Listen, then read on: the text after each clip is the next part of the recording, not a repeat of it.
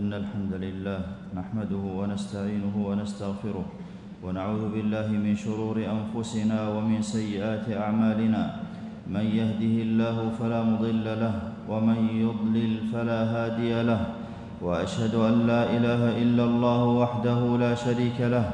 من أن محمدا عبده ورسوله. صلى الله عليه وعلى آله وأصحابه وسلم تسليما كثيرا. أما بعد فاتقوا الله عباد الله حق التقوى واستمسكوا من الإسلام بالعروة الوثقى. أيها المسلمون خلق الله الثقلين لعبادته وهو سبحانه غني عنهم ولا غنى لهم عنه وعبادته وحده سبب دخول جنات النعيم. جاء رجل إلى النبي صلى الله عليه وسلم فقال دلني على عمل إذا عملته دخلت الجنة. قال تعبد الله لا تشرك به شيئا وتقيم الصلاة المكتوبة وتؤدي الزكاة المفروضة وتصوم رمضان. متفق عليه. وعبادته تعالى في كل مكان وأن وجعل سبحانه رمضان موسم التعبد له فكان عليه الصلاة والسلام يخصه بالعبادة بما لا يخص غيره من الشهور. وحرص الصحابة رضي الله عنهم على اغتنام لحظاته. قال أبو هريرة رضي الله عنه كانوا إذا صاموا جلسوا في المسجد.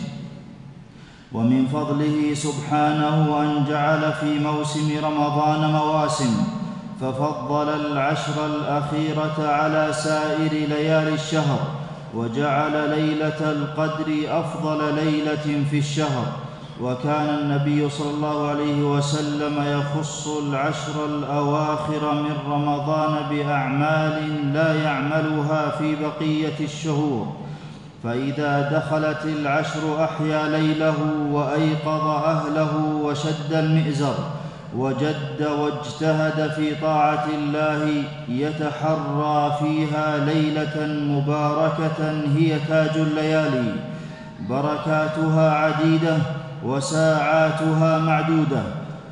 نوه سبحانه بشأنها وأظهر عظمتها فقال سبحانه وما أدراك ما ليلة القدر العمل القليل فيها كثير والكثير منها مضاعف العبادة فيها أفضل من عبادة ألف شهر وأفضل الكتب السماوية نزل وأفضل الكتب السماوية نزل في ليلتها.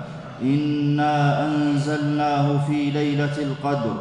ومن تشريف القرآن العظيم الإكثار من تلاوته في الشهر الذي نزل فيه شهر رمضان الذي أنزل فيه القرآن.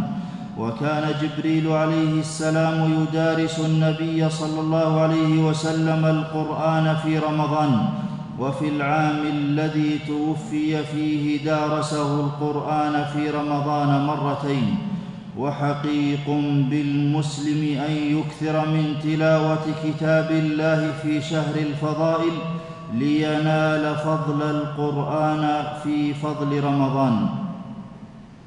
لينال فضل القرآن في فضل رمضان. ليلة القدر ليلة عظيمة. أخبر الله أن مما أن مما يحدث فيها أنها يفرق فيها كل أمر أي يفصل من اللوح المحفوظ إلى الكتبة أمر السنة وما يكون فيها من الآجال والأرزاق والخير والشر وغير ذلك. قال النووي رحمه الله سميت ليلة القدر أي ليلة الحكم والفصل.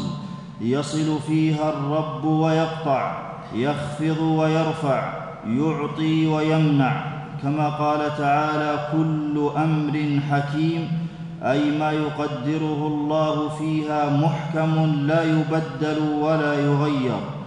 ليلة لكثرة بركتها تتنزل فيها الملائكة والملائكة تتنزل مع البركة والرحمة. ليلة هي سلام من الله فكلها خير لا شر فيها إلى مطلع الفجر وأخفيت متى هي في العشر ليجتهد طلابها في ابتغائها لتزداد العبادة في العشر جميعا. ويستحب للعبد الإكثار من الدعاء والصلاة وفعل الخير في العشر. قال ابن مسعود رضي الله عنه لكل شيء ثمرة وثمرة الصلاة الدعاء. تقول عائشة رضي الله عنها قلت يا رسول الله أرأيت إن علمت أي ليلة ليلة القدر ما أقول فيها؟ قال قولي اللهم إنك عفو تحب العفو فاعف عني. رواه الترمذي. والقائم في ليلتها بالتعبد مغفور له ذنبه. قال عليه الصلاة والسلام من قام ليلة القدر إيمانا واحتسابا غفر له ما تقدم من ذنبه. متفق عليه. وكان عليه الصلاة والسلام يعتكف في العشر الأواخر يتحرى ليلة القدر.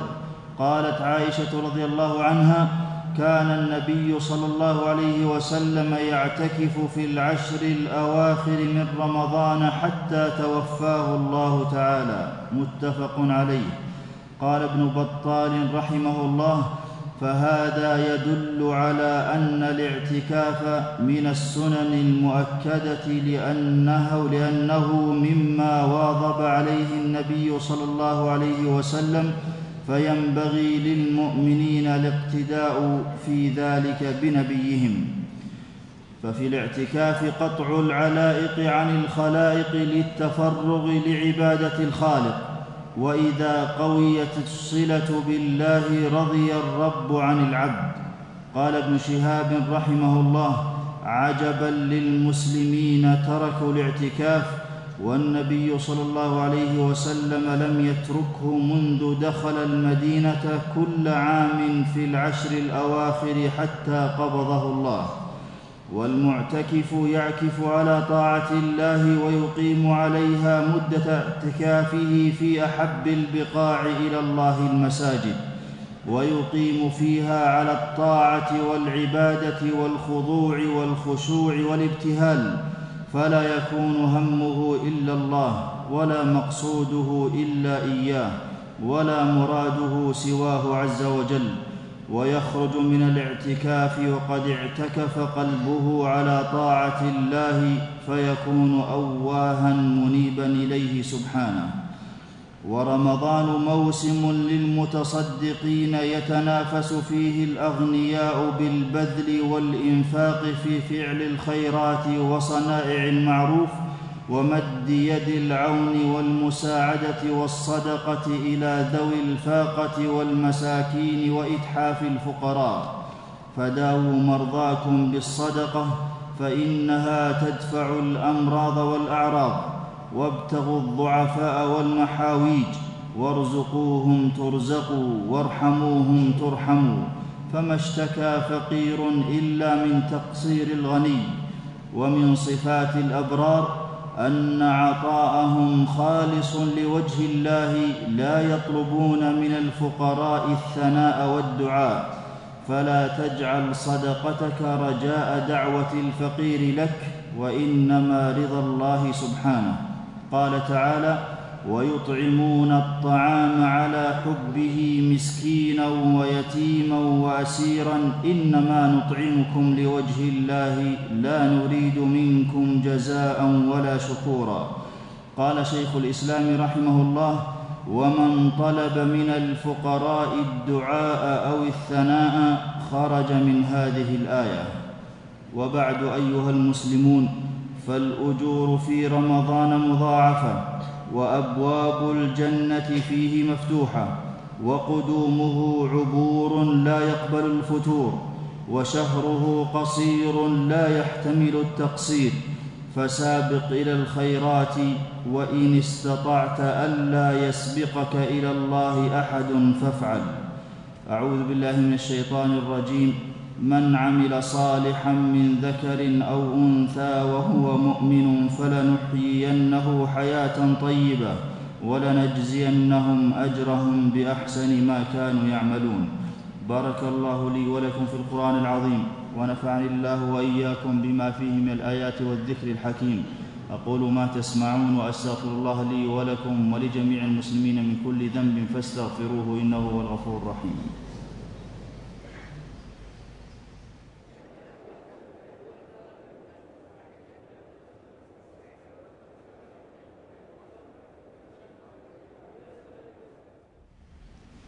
الحمد لله على إحسانه والشكر له على توفيقه وامتنانه.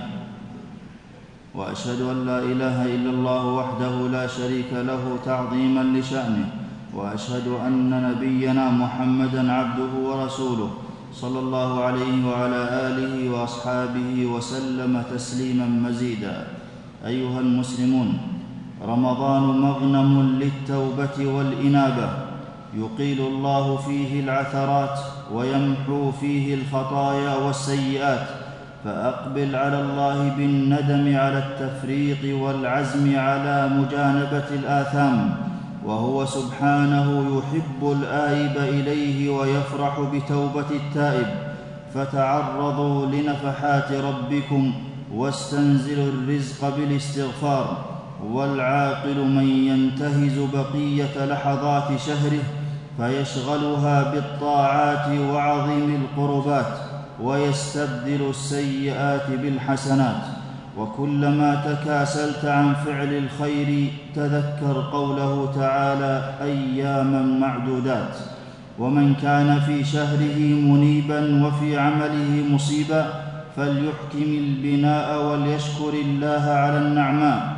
ولا يكن كالتي نقضت غزلها من بعد قوة أنكاثا. ثم اعلموا أن الله أمركم بالصلاة والسلام على نبيه فقال في محكم التنزيل إن الله وملائكته يصلون على النبي. يا أيها الذين آمنوا صلوا عليه وسلموا تسليما. اللهم صل وسلم وبارك على نبينا محمد. وارض اللهم عن خلفائه الراشدين. الذين قضوا بالحق وبه كانوا يعدلون. أبي بكر وعمر وعثمان وعلي وعن سائر الصحابة أجمعين. وعنا معهم بجودك وكرمك يا أكرم الأكرمين. اللهم أعز الإسلام والمسلمين وأذل الشرك والمشركين ودمر أعداء الدين. واجعل اللهم هذا البلد آمنا مطمئنا رخاء وسائر بلاد المسلمين. اللهم من أرادنا أو أراد الإسلام أو المسلمين أو أرادنا أو أراد ديارنا بسوء فأشغله في نفسه واجعل كيده في نحره وألق الرعب في, قلب في قلبه يا قوي يا عزيز.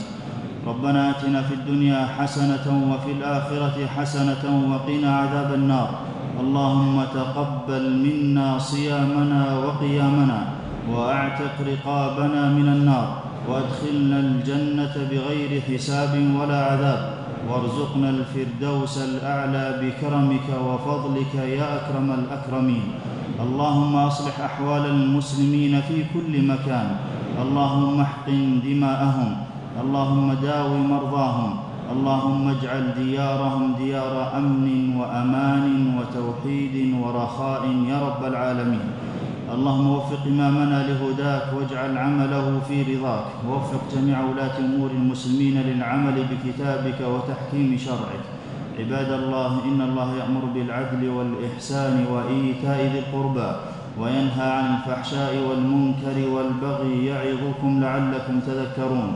فاذكروا الله العظيم الجليل يذكركم واشكروه على نعمه يزدكم ولذكر الله أكبر والله يعلم ما تصنعون.